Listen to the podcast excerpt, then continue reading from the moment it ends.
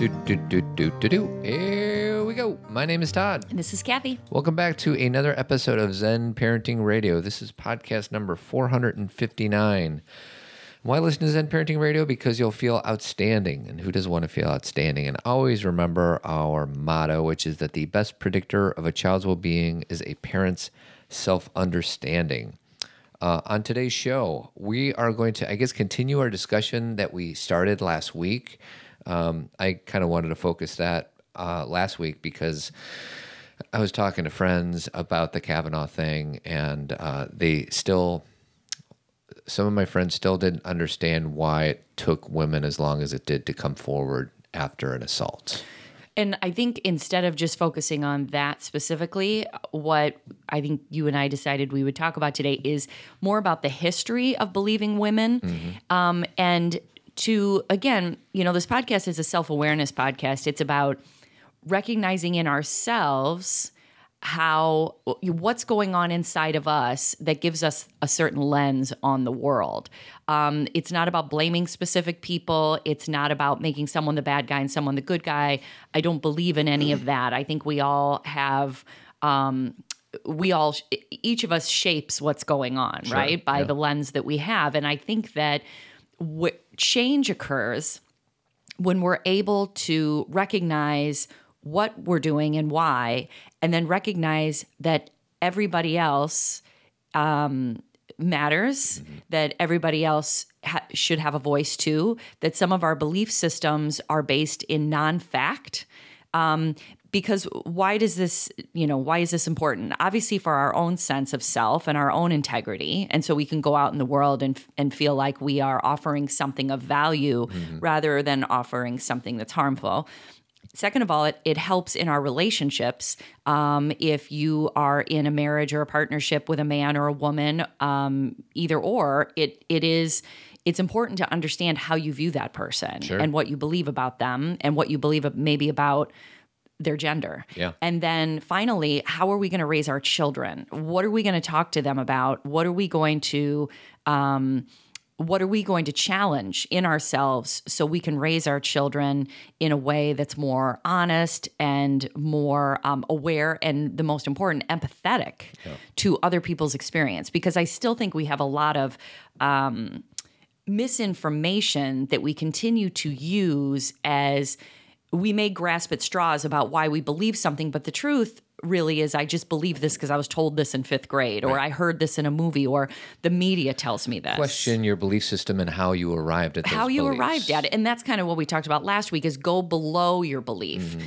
You have your belief. Okay, I hear you. I hear your belief, but where did that come from? And have you ever challenged it or researched it? And you're going to share a few things, and then I have a few um, Sure. things that I think will help us. This is all in the name of all of us being seen. Mm-hmm. You know, like Todd's shaping it around, you know, men not understanding women, but it, it it's all it's women understanding men. It's us relating to each other. It's us being able to hear a different perspective. If that's political, if that's gender specific, if that's around sexuality, if that that's really all we're trying to do because once we figure these things out in ourselves and we can be open and not so afraid, it's so easy to understand other people. Is Yeah. that the right word? It's so simple to understand why people do what they do. So basically, we're using these, um, you know, these topics as vehicles for better self-understanding. Correct. And then better relationships in your family, and mm-hmm. then better relationships with your children, obviously, and then better relationships as you go out into the world because our family is just one piece of our life. We have our work world, we have our political world, we have our walking down the street world, Yep. we have, you know, the way we relate to people. And if we if we can challenge some of our biases and and listen, it's really extraordinary what we learn about ourselves and others. So Um, but first, a few quick takes, sweetie, in the spirit of uh, what we're doing here today. First of all, I um, subscribe to a newsletter called A Call to Men. That's Tony Porter's um, organization and Justin Baldoni. I think that's how you pronounce it. Uh, so I got an email this morning, and I didn't know this, but October is uh, Domestic Violence Awareness Month, Okay. which I did not know. Um, so uh, I encourage any men out there to go to a call to men.org and just subscribe to their newsletter. It's not an invasive newsletter. They don't send you stuff all the time. I think it's once a week and they're short and sweet. But uh, this week, uh, the focus for these five weeks that we share in October is um, solidarity and community. So these are the five things that they said for us men to focus on. Number one, listen to women and validate their experiences. Number two, challenge the harmful messages that you've received about gender. Number three, do not use language that denigrates women and girls. Number four, be clear on why you care about these issues and what you want to do about them. And lastly, identify the areas of your life where you can influence men, boys, and culture. It's a wonderful start to a week um, or to a month where we raise awareness of uh, domestic violence. So, and I hope one of the things that we can talk through is that that number one of believe women's experiences, because what I'm seeing on social networking, which I've been kind of following more closely this week, because I am just really curious about people's perspective right now is this idea of oh women never lie are you saying that we're going to believe all women uh, women and that men lie and that women never lie and sometimes when we have statements um, like believe women, people just go crazy Yeah. as if like that. And when I say they go crazy, what I mean is they get so angry about it. Yeah. And the you know and again we'll get into this more as we go on with the show but i guess the question is back to that person why wouldn't we mm-hmm. and and questioning that because that i think that there's a lot of deep seated feelings about women don't deserve to be believed oh, I think it's absolutely built up in the makeup of the messages that we receive as four year old boys, or Right. 14 year old boys, or 24 year old men. And it's a tough habit to break if you've been taught something your whole life. And I've been on the receiving end of that. I posted a few things on social media, and there's a few people that have been, you know, some of them respectfully, some of them disrespectfully about, um, you know, why I choose to believe uh, certain stories and why I choose to believe why why I choose not to believe other stories. Well, I think the messages I'm kind of reading that you're getting are about Todd, you're working against your own self interest. Like, as if you believing a woman who's saying she was sexually assaulted somehow is harming the whole male race. Mm-hmm. And the, the, or the, it's harming people who may potentially assault. I don't even know how to say it the right way. There's this there is this belief of we got to keep we got to keep shutting people down mm-hmm. so we don't get in trouble. Right. And I think majority of men who are saying this to you have never assaulted anybody. Like Right. or if they have, they didn't there wasn't a recognition Right. of what consent meant and there wasn't and my whole point in saying that is that at some point we have to start you know, I always get a visual of shifting like, you know, we're moving forward, we're like pedaling this bike and we have to start moving backwards and saying, okay, what is consent? Because the, you know, what we just saw last week with the Supreme Court is that can it be true that she was sexually assaulted and that she literally put two front doors on her house because she is still traumatized from being held down hmm. and felt like she was almost going to die and be raped and ran into a bathroom and therefore at her age now she still needs two front doors. So she has another access out right? Can that be true? And can can this supreme court nominee believe he did nothing wrong? Because he doesn't even know what that means. Right. not because he's not intelligent but because he grew up in a time when there wasn't anything wrong with that and i'm putting that in quotes. Right. there's always been something wrong with that. But he grew up never thinking that what he was doing was abusive like one just to throw out a really quick story that comes into my head. It's like, you know, Amy Schumer's story about her boyfriend who raped her while she was asleep. Mm-hmm. And he just kind of said to her, I thought this might be better for you mm-hmm. because, you know, it was her boyfriend. And he believed that was better. It starts with the belief that as men we're taught that women are there to serve us and their bodies are ours to take possession of when we choose to do that. Correct. And and very few men would say it in that way. They would say, "No, I don't believe that," but there's something that they have been taught. Like and also about like I just wanted to say a few shows that um you know, a few shows that have been on in the last like 5 years. So as far as women, Pretty Little Liars, which our daughters watch, Gossip Girl, Don't Trust the Bee in Apartment 23, Devious Maids, Um, and then there was American Horror Story called Coven, which was about backstabbing women. And every reality TV show, if it be The Bachelor, The Bachelorette, uh, Real Housewives, is about women lying and women backstabbing people. Mm-hmm. interesting. So we perpetuate this in Can our you read culture. the titles of those Sure. shows to me? Because I didn't know that's where you were going with those Well, titles. this is just one No, I know, thing. but just say them again. Pretty little, Pretty Little Liars. And that's a that's a show about girls lying to whomever. thus the name. It's about so- a girl gets killed and everybody's Okay, like lying about it. Gossip Girl. Girls gossiping. Uh huh. And lying to each other. Yeah. Uh, Don't trust the bee in apartment 23. Yeah. Remember that Yep, show? I do. Uh, Devious Maids. Yeah. Just the title, Right. Devious Maids. Um, and American Horror Story Coven, which was about that. And every other reality show where the housewives Every- are just killing each other. So we see this every day. Yeah. And this is the thing when we talk about media and people say media doesn't cause people to do things.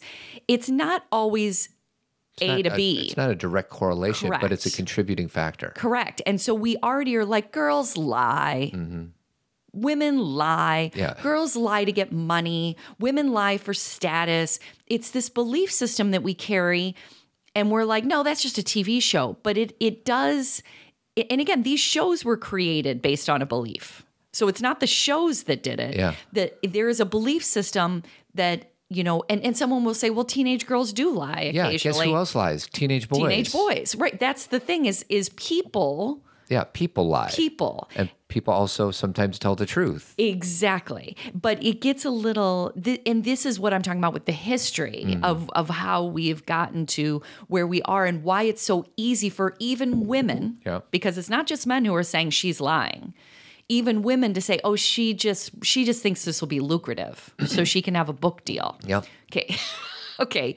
This is a woman who her whole life, okay, again, you know, studied trauma, has become a doctor, has like lived a very quiet life, has grown children, um, and that it, she's never even like, you know, it's not like anyone's researched. She's never even done op eds or anything like Yeah. that. Like, this is not a woman who's been looking her whole life Yeah, she's just been to waiting for this opportunity to. Right. And she has also been traumatized by this experience, not just the sexual assault that was traumatizing enough, but always unsure. Mm-hmm. Like when, you know, the federal judgeship, should I come forward? Yeah. And then as it and then before he even was chosen, She- she, tried to get a letter saying, as long as you got 12 people to choose from, why don't you not else. pick this guy? Yeah. So she and again, some people will say, well, nobody, nobody really does that. Nobody has that kind of integrity. You guys, if you believe that, then you have to question your own Mm-hmm. because I can't sleep at night when I do things that are that are wrong to somebody. I have difficulty sleeping at night when I feel someone has misunderstood me. I have difficulty looking myself in the mirror when I know I'm doing something I shouldn't be. And I think we're all born with that. Mm. I don't think that's a, a me thing or a woman thing. I think men have that too. But we kind of drown that out. And then when we don't feel that sense of integrity, we look at everyone else and we say nobody has integrity. Well, the world is a mirror yes. to what you believe. Yes. And whatever you believe about yourself is what you're going to see out there. Exactly. If you are lying and cheating people, then you think everybody's lying and cheating you. And again, it's not that clean cut. A lot of times that comes Oh, from complicated human beings. complicated it's human not like that's right. all we are. That's not totality of who we are. Right. But generally speaking, yeah, if you have a healthy relationship with yourself and your role in the world, you're going to believe people when they tell you something versus when you're you know a conniver trying your best to take shortcuts through life whether it be through parenting or working or whatever then you're not going to um, believe when somebody says something because that's your lens. Yeah. And a lot of people who maybe aren't innately that way, if they've been hurt enough in, the, in their life where they have been surrounded by people who have hurt them, Yeah. then they may say, Well, I've been hurt so much, I'm going to protect myself and just assume everybody does that. Right. So you're not always the perpetrator. Sometimes you're the victim of that experience. And then you say, I might as well just give up on humanity. It's interesting to even talk about this because yesterday I was watching an old Super Soul Sunday with Iyanla Vanzant, who I love very much. And it was an old one, it was just a replay. But she was talking about her life and the fact that when she was born, she grew up being told a certain woman was her mother who wasn't. Her grandmother beat her. Um, she was raped at nine. She was pregnant by 14. Put it this way there weren't a lot of people taking care of her mm-hmm. and there weren't a lot of people who cared very much and there weren't a lot of people being a lot of people being honest with her. And those were all the questions that oprah was asking her about like how did you get because her her book that and this was before again it was an old super soul sunday so her book trust was coming out. How do you get to a place of trust?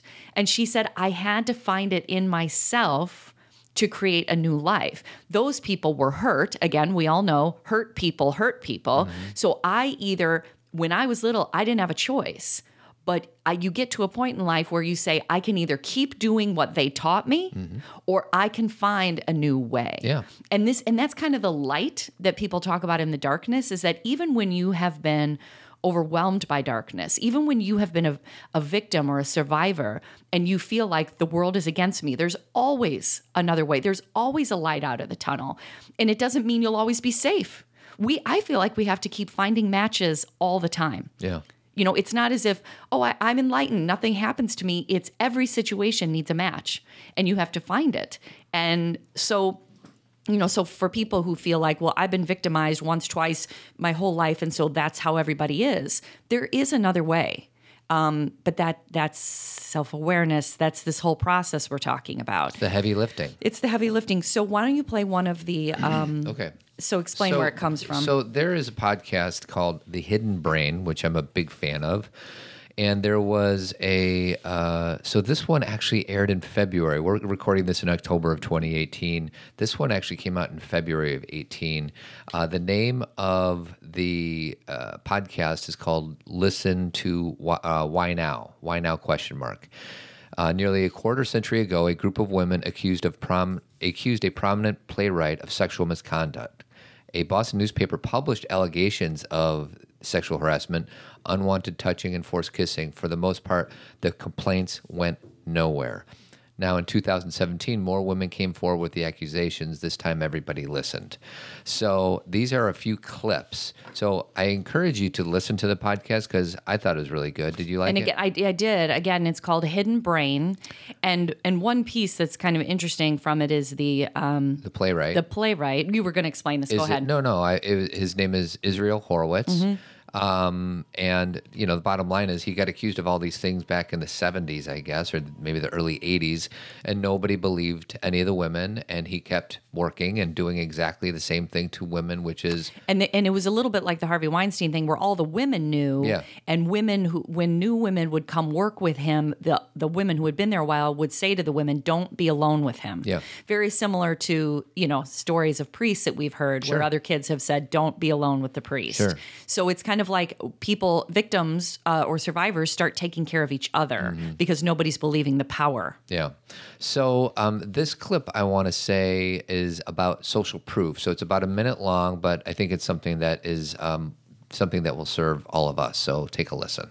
Laura and Jocelyn's stories help us understand why the Me Too movement didn't take off 25 years ago. Timur Kuran would call it preference falsification. Princeton psychology professor Betsy Paluck cites a complementary idea known as social proof. When people are deciding whether to step forward and say something, they look at what happened to others who stepped forward before them. It's social proof at its most basic. Uh, we want to know, we wonder how we'll be treated if we step forward to blow the whistle on a certain kind of behavior. And we need sometimes to watch someone else do it and to see what realistically are the consequences. When Laura and other actors revealed their stories and found it made no difference, other women received a clear message Shut up. Stay silent. Women, especially, used to watch other women report and um, maybe lose their jobs or just not be heard at all or, or be disparaged. So that is the kind of social proof that used to inform uh, women's decisions about reporting sexual harassment. So, social proof is uh, nothing happens if I come forward. That's what they're talking about, right? Correct. Okay. So, I have so social proof. Um, basically, part of the reason a big part of the reason that a lot of women don't step forward because you know a lot of times men or women who haven't experienced this kind of you know assault or harassment um, they will just say, kind of like the the tweet that you know, was sent out last week um, by our president about, well, why didn't you just speak up? And why didn't you go to the FBI? And why didn't your loving parents help? When you watch a whole society disregard women's voices, why would you ever do that? Especially in a high profile, especially okay, a especially at 15 years old, when you when you also feel bad about where you were and how you got there, and you know all of that. You know, I had a beer at 15. All these things I wasn't supposed to be doing, even though that doesn't make it my fault. Coming forward, I lose a lot. Sure. Um, and then, and I wanted to give two really, uh, you know, newsworthy examples. So Anita Hill, I think people don't really understand the story of Anita Hill, and I won't go into deep detail, but I just want to give a few um, some information about her. Number one, Anita Hill didn't step forward about, about Clarence Thomas. What happened was they were doing his thorough FBI investigation that that every Supreme Court nominee gets, and they approached her because she had been a um, had worked with him. So it was a normal background check of work. Now, when the FBI comes and asks you questions, it is like being under oath. You can't lie, Right. you know. And her being a person of integrity. Um, it- it's very similar to Dr. Ford in that she had lived a very quiet life. She had been a professor, you know, kind of an unassuming woman doing her job, doing good work. And they said, Do you think this man should be on the Supreme Court? And she shared her experience with him that he had harassed her, that he had made comments about porn, and that he had made comments about a pubic hair on her coke, and that he had made comments about um, positions and, and things that were not appropriate for the workplace. Sure. Um, so she shared that. Not she didn't come to them. Yeah, she was uh, she was one of the many people that were interviewed Correct. because she was close to him or had some uh, relationship with him. Correct. Working relationship. a working Yeah. relationship. And two other women said similar things. Okay, so she wasn't the only one.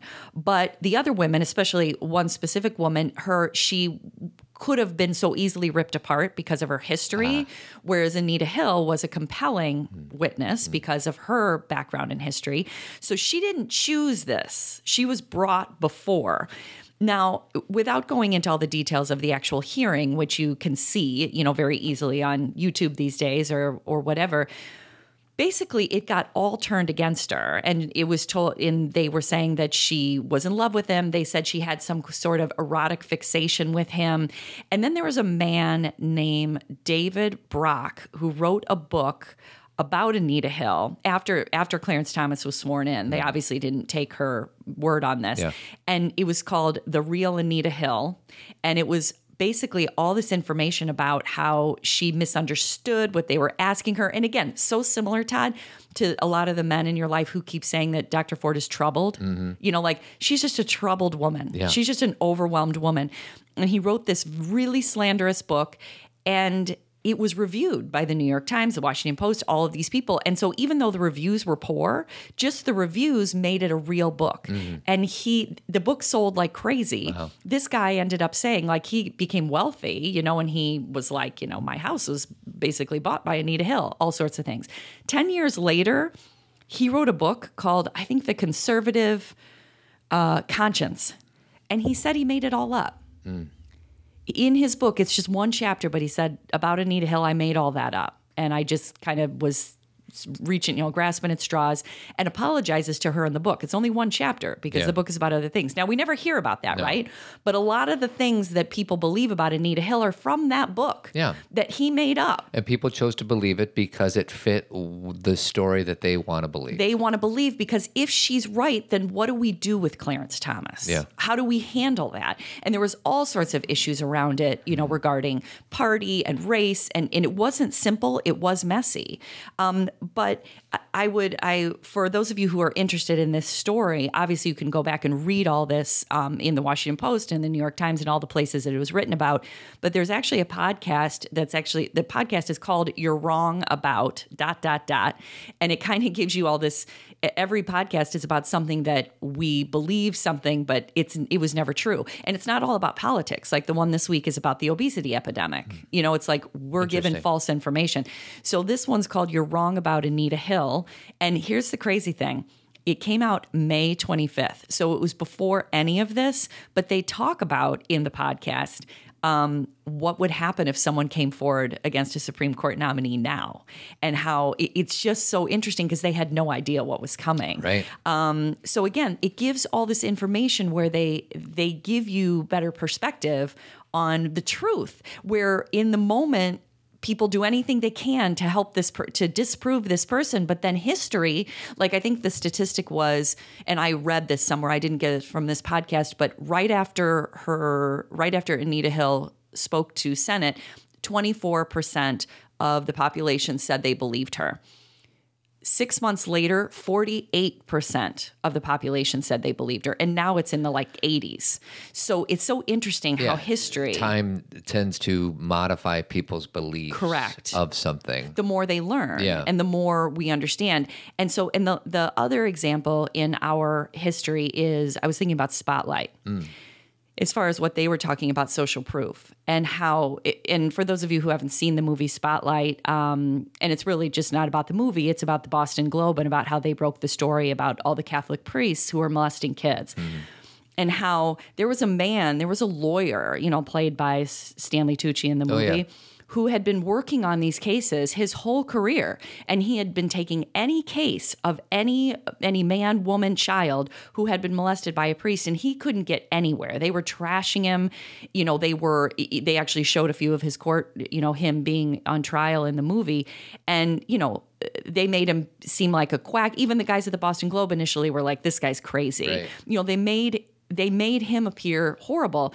And as you guys know, what ended up happening is the Spotlight team of the Boston Globe started doing the research, and these allegations were true. And then once the paper came out, what happened is they got flooded with phone calls Yeah. of survivors because once the social proof was out there, once they saw that these people were being heard, Right. Then they came out. then they spoke up. And so we like to pretend and push down and say this isn't happening. But who's doing this then? Like this is this is the this is the difficulty in this and then we'll move on to the next clip. So many wonderful women who I love are so concerned about their sons and they keep talking to me about that. Like what if this was your son? What if, you know, a woman just accused him out of the blue? My first question is why would that happen? Like wh- what And, they, and they're going to say, well, it does happen. it win? Like what what Stats say 2 to 10% it's false accusations or something like that. So then that means at the very worst, 90% of people who speak out are telling the truth. Correct. And most likely it's more like 95% or 98%. But And, and by the way, these are the, the the cases where people actually want to speak up. correct. You know, most most assaults and harassment are never reported to anybody for anything. It's hidden in the souls of these survivors. Correct. And it's so interesting. I read something about the statistic. Um, give me a second. The statistic um, regarding even the 2% and the 10%, it doesn't mean they were always making it up. It means that the, um, let's see, um, I found it. It means that there was nothing. It, this was taken from a police department and their statistic and how they deem something being um, a real report is: do they have enough evidence? Do they have, you know, is there any witness? Is there any corroboration? And if there isn't, then they call it a false report. Right. Not not a you're lying to me necessarily, Yeah. but it's a false report because they can't. So even the two to ten percent has some some wiggle room in there, you know. Right. I guess the question is why do we and, and again, I don't know if you want to speak about this Todd, but even there was a time a while ago that you were even concerned like won't women just start saying these things? Yeah, I, I'm sure I, you know, I, I grew up in this patriarchal society and I was taught a message that there's times when women, you know, like we talked about Officer and Gentleman, the oh movie, yes, yes. where it's all about how the one female character traps the man, um, the guy who ends up committing suicide. Right, his best friend, Richard Gere's best friend, and that that's what women do That's what they to do. get their pilots. Right, exactly. And that that's kind of just a known thing. and I was taught that same uh, sideways message, which is which is not the truth, but that's what we're taught. So, so these friends of ours who have sons who have this worry, I think where where you were going is, um, and you know, we talked about Mike Domitrz with this. Is first of all that rarely ever happens, and uh, we need to teach our sons about what consent is. That's exactly where I wanted to go is it's not about focusing all of our energy on what if my son what if someone accuses him? Why don't we take that energy and talk to our our spouses, our our fathers, our um, sons about what consent is and why so many women are being harmed, sometimes with men not even knowing they're harming them. Yeah. Because that, and, and how can we have that conversation rather than, I don't want to talk about this because my son could get in trouble? Let's be preventative. Yeah. And let's be thoughtful. Let's actively talk about it. And, and, you know, I said to Todd, I was so upset about this last week, as I know a lot of women were, and I was really upset. And I was I was talking to Todd about how the men in my life are so amazing. Like I, you know, I have this nephew that's so amazing, and his guy friends, and and my guy friends, and Todd, and my father, who, you know, was so amazing. And I, I, you know, like I've been surrounded my whole life by amazing men. And at the same time, these men, as amazing as they are, part of my role in their life is to help them see other perspectives. Not because I'm smarter, because they help me see other perspectives Sure. too. But what it like, you know, my nephew, um, his parents, uh, my sister and her husband have done a fantastic job talking to him about everything. So it's not like we needed to do that, but we wanted him to see the hunting ground. We Yeah. brought him to that screening. Do you understand what consent is? Todd got him the book, you know, Can I Kiss You? We want to support him in becoming the best version of himself, not pretend that women are hysterical and that he can go do whatever he wants and that women don't have a voice. But you play a role in this too. Well, and and I think what you're saying is be an active participant instead of saying I don't want to talk about it. I'm scared my son might someday be accused. Right. Instead, empower your son Yes. with information of what consent is, and and make sure that he has a, an awareness of the epidemic of sexual assault on college campuses and every other place. Yes. Um, and that and what that looks like because it we've normalized behavior. I mean, after the the Trump tape and that he said what he said, and then we're like, that's just locker room talk. That's what boys do. This is a boys will be boys. We've normalized this. So boys growing up are like, it's no big deal. Do you remember the the that um I can't remember what documentary we were watching where the boys, the fraternity was yelling, um, no means yes, Yeah. and yes means the mask you live in. yeah, and yes means um, you know a different kind of different sex. type of sex. and that that is that was like two years ago. This isn't like old timey, you know, Mm-hmm. Still Animal here. House. It's still running rampant in colleges right now. exactly. And it's not just colleges; it's our society. So if we don't talk about it, what we're saying is I want to protect my men and boys so women can keep getting hurt. That's not what we want, but this belief system of like I'm not going to talk about it or what if what if I believe this woman then my son's at risk, but if you don't believe this woman then women are at risk. And can it be both? Mm-hmm. Can it be that we talk to our sons and we talk to our girls and we talk to the women and we believe the women and we believe the men about what they know and don't know?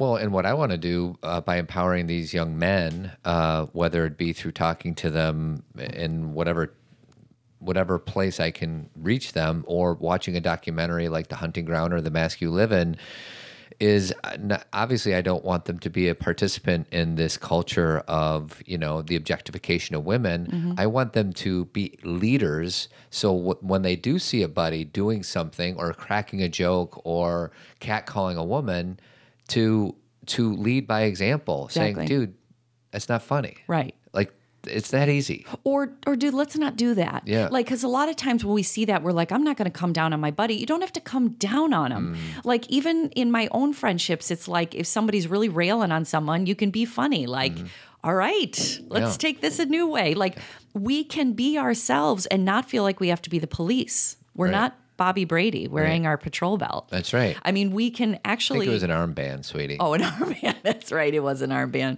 He he got a little power hungry Yes, with that did. armband. We can just be ourselves and and hold ourselves to a higher level of integrity. And again, a lot of times what I hear when I say that to people is, but nobody else does that. Well, then you lead. Yeah. You start. It's just like what I hear in marriages. Well, he won't do that. I don't want to do that. He won't do that. You do it. Yeah. You lead. You be the role It's the only thing you have any power over, anyways. and that's what how helps do us you sleep sh- at night. How do we show up? Exactly. Exactly. So go on to the next clip if you So the next one, uh, so this is the second one. Here we go. Not long ago, I was talking to my wife over dinner about this story. I was trying to understand why now? Why are women being heard in a way they were not heard before? My wife, Ashwini Tambe, researches gender issues and recently wrote about this topic. I'm an associate professor of women's studies at the University of Maryland, College Park. What she told me about was the theory of horizontal violence. Horizontal violence is when people turn on other people in their own lives when they are not able to actually effect change against more powerful targets. It's a term used by the 20th century psychiatrist and philosopher Frantz Fanon. He wrote about how people living under brutal colonial rule dealt with oppression. Because it's so difficult to attack or target colonial rulers, what uh, Fanon found was that people were lashing out against people in their own lives. Think about pressure building up in a container. The energy needs a way to escape. If it can't blow the top off, it might explode sideways. I think that the election of Donald Trump has served as a trigger and it has provoked a great deal of fury and impatience because he represents for many people the ultimate unpunished predator. Fanon used the term horizontal violence to describe rage that was misdirected or misplaced. Ashwini says horizontal action is a better term to describe how many women have channeled their rage over Trump's election to call out the men in their own lives who've sexually harassed them.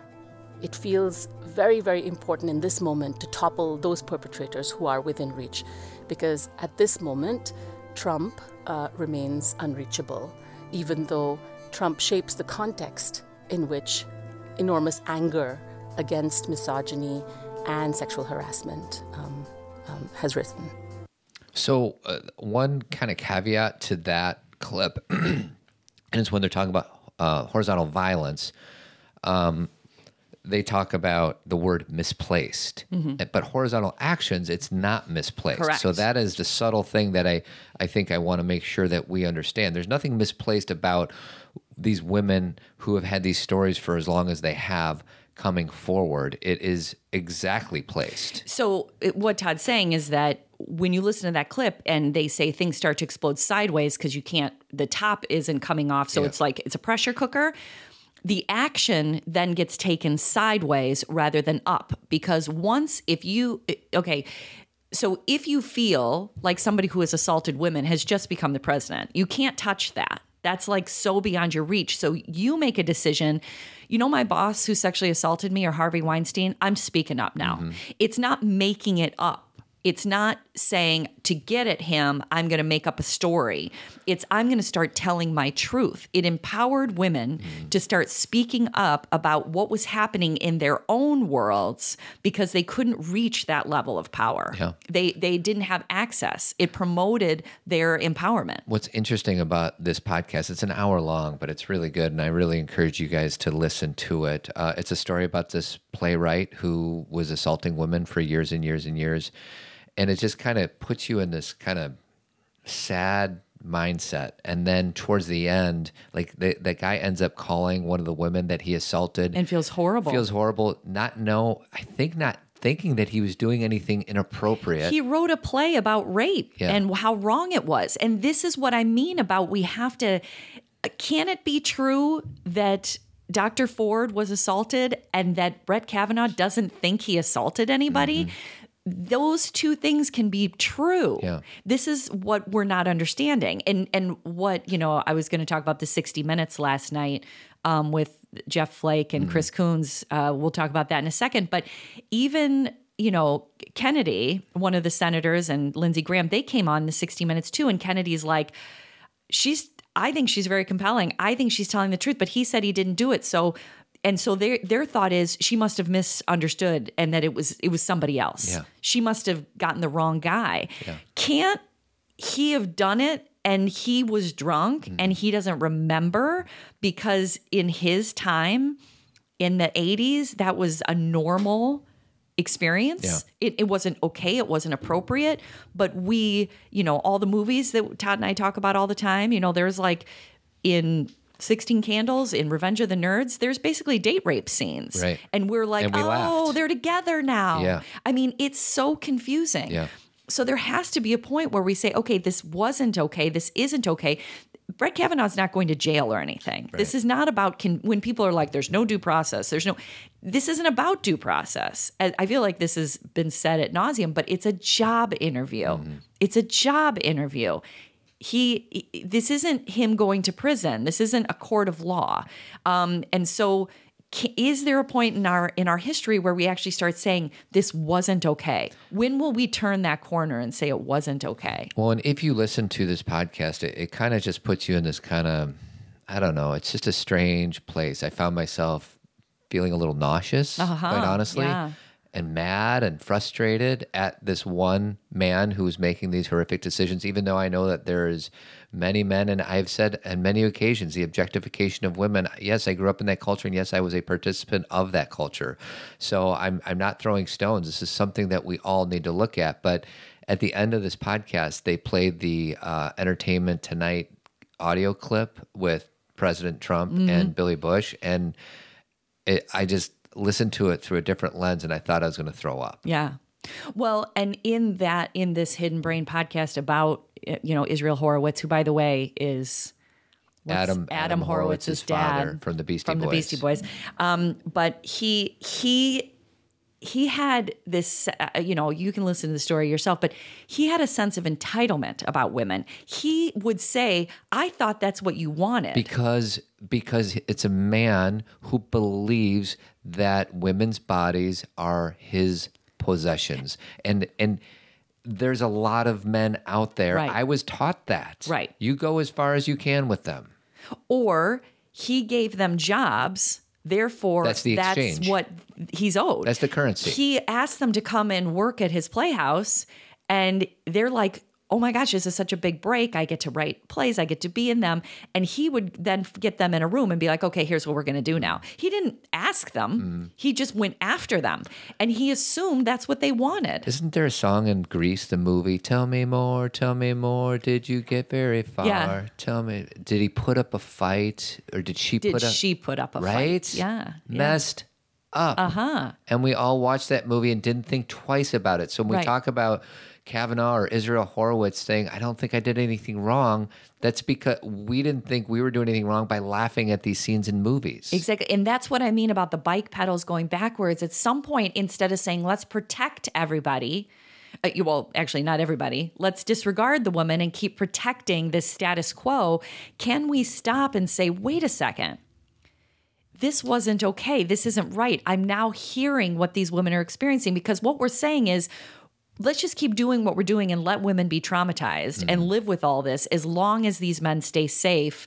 And we it, people don't like change. It, it's so uncomfortable. It's such it's so disruptive. And i'm right there with you. This isn't this is the thing is i think some people come across you know we always hear the loudest voices on both sides. So we hear you know extreme right we hear extreme left and we hear people saying oh he's this horrible person. He's this terrible person there is a possibility he doesn't even remember this. Yep. And and that may be why he can so convincingly, you know, go in front of the Supreme Court or in front of all those men and say, honest to God, I didn't do this because he never thought it was wrong in the first place. Um, so one other thing that uh, you know we kind of got we moved away from this, but I wanted to comment on it is again another reason we don't believe women. There's this whole history of believing that an outspoken woman has female hysteria.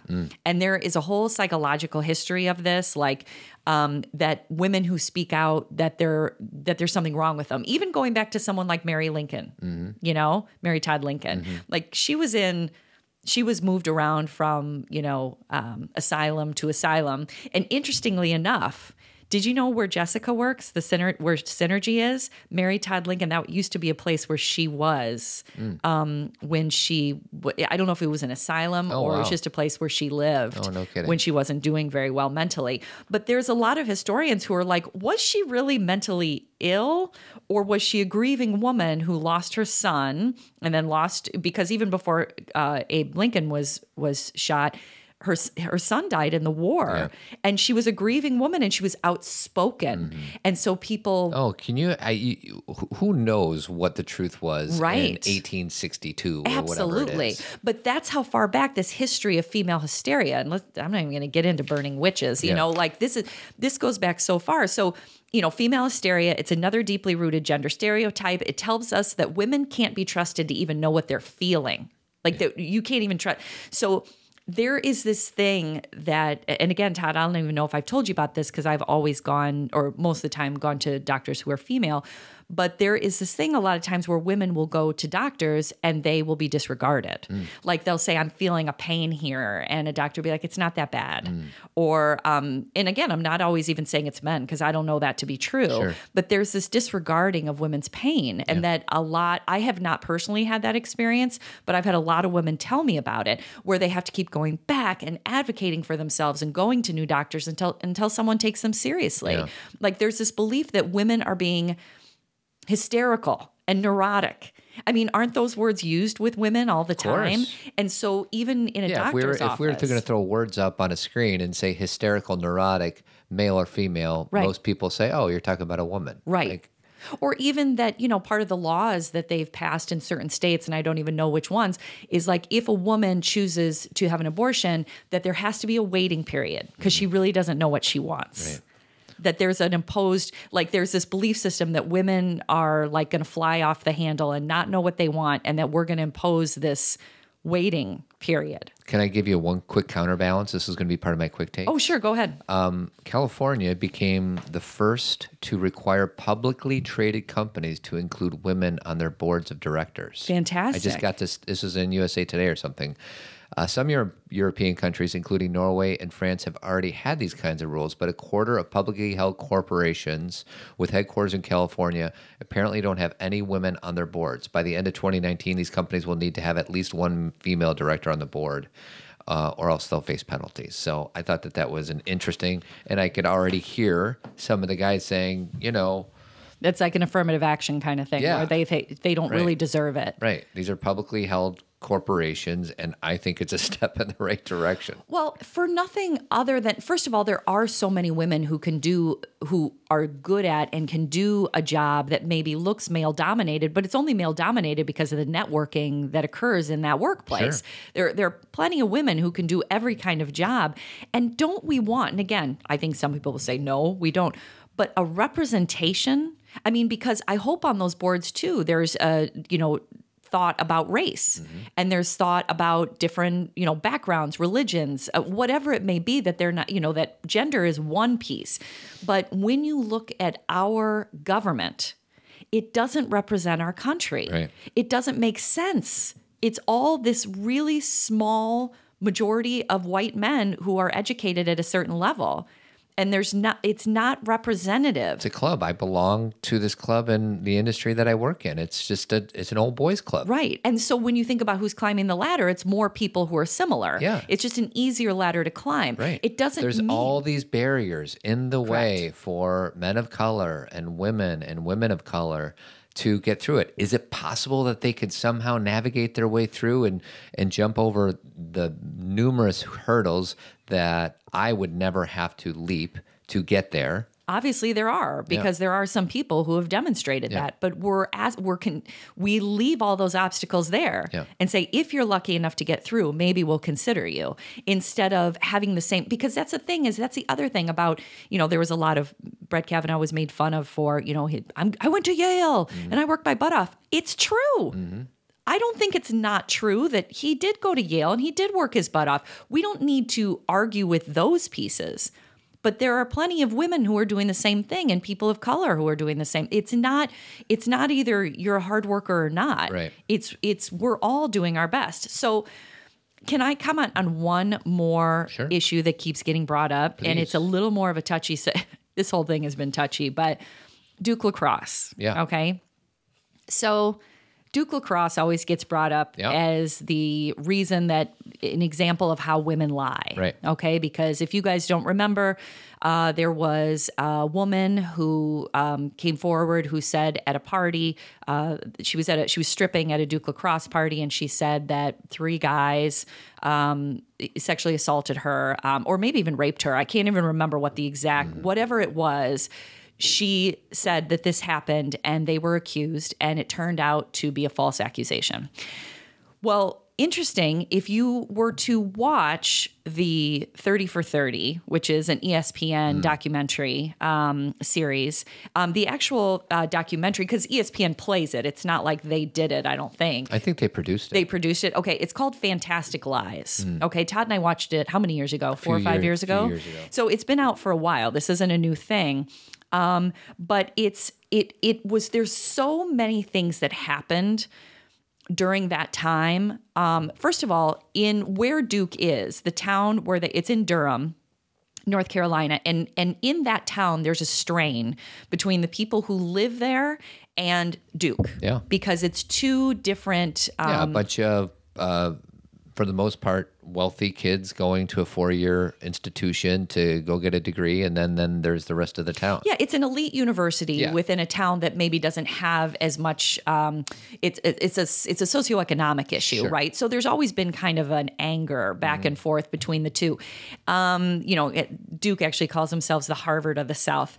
Um, so there had always so when this happened when this woman came forward and said this happened and by the way um, she her name's crystal uh, mangum mangum she still says that she was assaulted. She's never retracted that but or if she did she's right now saying something did happen to me. But that's not what this is about. This is about that there was a district attorney at the time who wanted to there was an election coming up. Yep. and he wanted to win his seat again. And he thought that if he made this issue this these charges against these duke lacrosse players the focus of his um, campaign that he would get more people to vote for him. So you know they actually in the newspaper they called it a Mol- molotov cocktail that landed in this community. Like everything happened at once. And the you know it- as we look back like these boys were unjustly accused or they you know the way that it all played out it was unfair to them. But it wasn't just it wasn't this woman's accusation alone that created Oh, there was uh, many other variables and factors that um, created the the reach that this story actually Exactly. And they also, in this uh, documentary, actually blame the media because the media loved it. They were like, you know, sex and assault on Duke's campus. And they put them on the front page of the paper every day. And they raised the stakes so high where the whole country was around it. So, and again, the guy's name, um, just so you guys know, um, Mike Nifong. And he was eventually, he was the guy running for district attorney. He was eventually jailed and disbarred for intentionally withholding evidence from this case. Well, when you watch the documentary, the, it's not about this woman No, barely at all. barely at all. Like he's the the antagonist Yeah. of the story. I don't know if it's a story. It's a true. It's a true story, but he's the bad guy. and and you feel a ton of empathy for these lacrosse players you know like Of course. now at the same time they did have a party they did have a stripper they did send all these emails that were inappropriate and racial and horrible but that doesn't mean Mm-hmm. They're that they're guilty of what people thought they were guilty of. exactly But what's interesting, as you are pointing out right now, when people think of Duke lacrosse, they think of an African American woman who made up a story about white men. right They don't think about the story that you just said, which Exactly. is this is a guy who's trying to get, get elected to the district attorney. And that is really more of the story than who took this and ran with it. And if you don't, and if you're like Cathy, I don't believe you. Watch this documentary Yeah. and read. Because now, because it's been how many years later, 10 years later, now there's all sorts. It's kind of like the Anita Hill thing Yeah. where perception changes. Sure. And again, it doesn't mean that these boys, and I'm saying quote unquote, deserved this. Of course not. Nobody, that's the thing is, we look at a story like that and we say those poor boys, which I agree with. But I also think if we're not going to acknowledge this at all, then what about all the girls that are being affected by our non acknowledgement? Not just this story, but all these stories. Yeah. Girls are continuously getting hurt. And we're like, yeah, but let's just keep it as it is. there's discomfort in change. Mm-hmm. That that's what is that's what's hard. Is there is we don't nobody does. Nobody's like, "Hey, I can't wait to unravel all of this pain." It's not fun. Right, but what we've shared on the show many times is this is a short-term, long-term thing. In the short term, it does hurt. It do, it's not easy to look in the mirror or look at a situation through a diff- different set of eyes because it's just easier just to kind of go on with what you're doing. But those same decisions are why you wake up and you're like, you know, I'm not happy or what's wrong with the world. If you can do that work, then all of a sudden you're you're in this authentic place and you show up in the world a much stronger advocate for good, I think. and it shows up in so that's the macro level in the micro level like i'm uh, um, in my in my class that i'm teaching tomorrow we're talking about accepting a situation as it is for example how many of you say things like my child shouldn't do that because 99.9% of us, including me. my child shouldn't get angry about that because that's just how things need to be and he shouldn't be angry or my child um, should when i say put away your shoes the first time they should. Okay but that's not happening. So it's not true. So instead of they shouldn't get angry can we figure out why they're angry and possibly be empathetic and understanding to how they're feeling and open our mind to a new way of thinking. Now, before we can get there, we have to have the belief system of we can question all of our parenting because the first thing that's in place that blocks us is I'm the parent, I'm in charge, I'm the authoritarian. You need to do what I say. Sure. If you believe that, this will be so hard for you to do. Yeah. And if you also believe that my belief system is right, everyone else is wrong. Well, and your our kids are here to teach us something. Our kids frustrate us. Of course they do. They're different human beings who are going through their own worlds. But if we um, if we look at these kids that we're raising as we are just here to teach them, I get frustrated at my kids, and and it's, it is my opportunity to look inward, like what's going on inside of me right now. Mm-hmm. What how is this impacting me, and how can I l- love some a situation when it's really making my life inconvenient? So it's kind of like you know our kids should do something or shouldn't do something that's arguing with reality.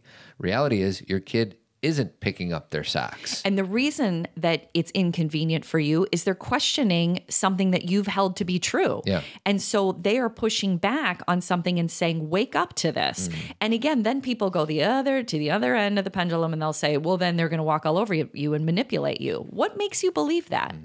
Is that who, true? Who told you that children are constantly manipulative? Mm-hmm. Because I've worked with kids my whole life, and what I know is that they really like to please, Mm-hmm. and they want to be seen, and they want to be loved by their their adults and their authority figures. But if they can't be loved doing those things, they're going to get attention in other ways. exactly, and that's the thing is how do we play a role? In the dynamic of kids not making great choices, it's not always all our fault. Sometimes kids rebel for reasons. So, this is the thing is it's so messy i have no absolutes for mm. you i wouldn't say if you do this then your kid will never do this. Yeah. how do i know Yeah. i don't know any of that but what i do know is questioning the belief about kids are manipulative or kids should do this doesn't serve you Yeah. because when you stop and say wait a second what could i listen to? Again this is uh, this is about women you know speaking up. This is about our children. This is about our partner. You know that whole female hysteria thing comes into play in um, relationships that are man woman relationships. A lot of times it's like oh my like you know that part in dumb and dumber when he's like you know she was just complaining about how i don't listen. I don't know. I wasn't really even paying attention. Right. I mean, it is this belief that if women have a beef about something, that they're overreacting rather than they have something that they would like to say and they would like to be heard rather than they're trying to manipulate me. Right. That's the shift. Is can we look and again I always go back to my friend Annie's book, can we look at everybody from a soul to soul perspective? Our children, our partner, someone we haven't met yet, can we see them as another human who is doing their best or may have been hurt so they're not doing their best because of their pain? Are you going to play? I called her up. She gave me a bunch of crap about me not listening to her enough or something. I don't know. I wasn't really paying attention. Is that the part, sweetie? I mean, exactly. And again, why do we laugh at that? It's knowing laughter. We laugh at it because There's it's truth. true. And we when when women say they're in pain or that they're scared, we're like, ugh, Right. hysterical. So I'm glad we at least talked a little bit about direct parenting stuff at the end Yeah. because uh, we're talking about a lot of other things. So And the other things, as we always say on the show, the big things apply to the little things. The little things apply to the big things. However you show up anywhere is how you show up everywhere. We are not we we don't divide up and become completely different people in different situations. I mean, sometimes we do personality wise, Yeah. but inherently who we are shows up the same in every situation. So if we are more open-minded to what's going on in the world, it's easier to be more open-minded with our children and vice versa. When our children teach us to be more open-minded, it's easier to see the world differently. So, Sweetie, we did a Zen talk last Friday. we did. It was a good one. We talked about uh, chores, allowances, family meetings. When time? When is a good time to get professional help for my son? Uh, when bonding with one kid is easier than the other, and you even talked a little bit about the Kavanaugh Ford thing, which just happened the day before. Uh, the next one is one week from today, and we want to encourage all you listeners, if you're interested in the Team Zen virtual community, to uh, check us out. It's um, two live Zen talks with us a month uh, all our archived Zen Talks, and I think we're at number 42 coming up. Uh, we have a Facebook page. You get discounts off of everything in our store, so we would love to see you do that. Um, I do coaching, coaching for guys. So if there's any guys out there that are working on themselves or their relationships with their kids or their wives or their boss or their employees, uh, check out my website at toddadamscoaching.com. Jeremy Kraft, he's a bald headed beauty. He uh, runs a company called Avid, which is painting and remodeling throughout the Chicagoland area. oh, 630 956 1800. Sweetie, we got an iTunes review. oh, good. This podcast has helped me tremendously. I've learned a great deal about how to stay connected to my four children and especially my husband. I find the podcasts from the earlier years the most valuable because they're more focused on parenting and family. Um, that's from Starry, Starry Steph 6. So thank you. And then Alyssa54 says to keep the movie clips coming, sweetie. Okay. So we need to make sure that we do that. Um, what else? Um, Zen conference. Zen conference. So my uh my um what's it what's it called? My pre-conference workshop is sold out. So, which is great. I'm so glad we have a full room. What I'm trying to do right now is get a different room. Um, it, see if I can get maybe 15 more seats in there. Uh, and But if we that's can't the do case, that yet. no, there. It, if you go there, it says it's out of stock. Um, but if I do that, then I'll let you know on the show. Um, and that so get your tickets to the conference and get Who's your coming to the conference? so we have Glennon Doyle, we have Abby Wambach, we have Julie Lythcott Haims, we have uh, Devora Heitner. And so, what are the what are we going to be talking about at this conference? If you know any of these women, you already know, but we're going to be talking about women. We're going to be talking about relationships. Sweetie, we're going to to- be talking about getting our brave on. uh, yes, we're going to be talking about getting our brave on and how we relate to each other. And we're going to be talking about men and we're going to be talking about speaking up and we're going to be talking about race and we're going to be talking about technology and we're going to be talking about being the best version of ourselves so we can bring that home, so we can raise our children that way, so we can create a world. You know, again, it becomes so cliche, but if we really want to make a different world, we have to start with ourselves. March 8th, March 9th. And uh, Zen Friend is an opportunity to uh, help and support other parents who can't afford to go to the conference, to come to the conference. And these are a few of our Zen friends in the last week that have donated to the fund. You ready, sweetie? I'm ready. Diane Lands Couts. I know that. Is that how you woman. pronounce her Yeah. last name? Yeah. Oh, wow, I did it. Sajani Garia. Andrea Robinson. Yay. Carolyn Too Tall Rogers. Too tall. What does I that don't know. mean? I just wanted to give her a nickname. And Kara Pollard. Kara Pollard. Hey, a lot of those people are people we love very much. Yes. And thank you so much for supporting. Um, I would say us, but really it's supporting the people who want to come to the conference Mm-hmm. because we, um, there was just two women last Thursday that um, said, I want to come. Um, we are already going to fly in. We're already spending money there. Can you help us out? And We could. we could because of all of you. Thank you. So, uh, Tribe Men's Group. Oh, we have a I have a retreat coming up. Any guys? It's actually coming up in March, so it's not coming up. But uh, we are only have a few spots left, if you can believe that. So, if there's any guys out there from anywhere in the country that want to spend a Thursday through a Sunday working on yourself, having fun, playing, uh, it's going to be off the hook. So, uh, shoot me an email at todd at zenparentingradio.com to learn more. Any other words of wisdom, my darling? Um, no, just so we appreciate everyone and thanks for listening and considering. Um, Todd and I don't have all the answers, as you all know, um, but we sure like to at least investigate ourselves and what we know and what we don't know and um, stay open to the possibility. Yeah, and also keep trucking. Uh, we'll see you guys next Tuesday. Adios. Thanks for listening, everyone. Remember to subscribe to Zen Parenting Radio so you never miss an episode, and feel free to leave a review on iTunes. It helps people find us. Do you want more Zen parenting? Check out Team Zen. It's 25 bucks a month where you'll get two live Zen talks with an opportunity to ask us live questions. If you can't join us live, don't worry. You can still access all Zen talks through the Team Zen podcast app. You'll have access to all previous Zen Talks, connect with like minded people through our private Facebook page, and get discounts on everything that we offer. Get your tickets for our annual Zen Parenting Conference on March 8th and 9th, 2019. Sweet. Get your brave on with Glennon Doyle, Abby Wambach, Julie Lythcott Haims, and Devora Heitner, and enjoy a weekend in a warm and friendly environment of like minded people. Tickets are available at zenparentingradio.com. Sweetie, it's going to be off the hook. I know. Um, interested in inviting us to speak at your conference or organization? Go to zenparentingradio.com and submit a speaker request. While you're there, check out our upcoming events, or you can purchase one of my three books. They're not your three bucks. Well, your three bucks. Thank you. If you ever shop via Amazon, you can help us out by first going through the Amazon link under the Support Us on our homepage. It doesn't cost you anything, but we get a small commission from Amazon. Um, guys, want to achieve a better work life balance or deepen your relationship with loved ones? Good news. I coach guys. We can talk in person, by phone, FaceTime, you choose.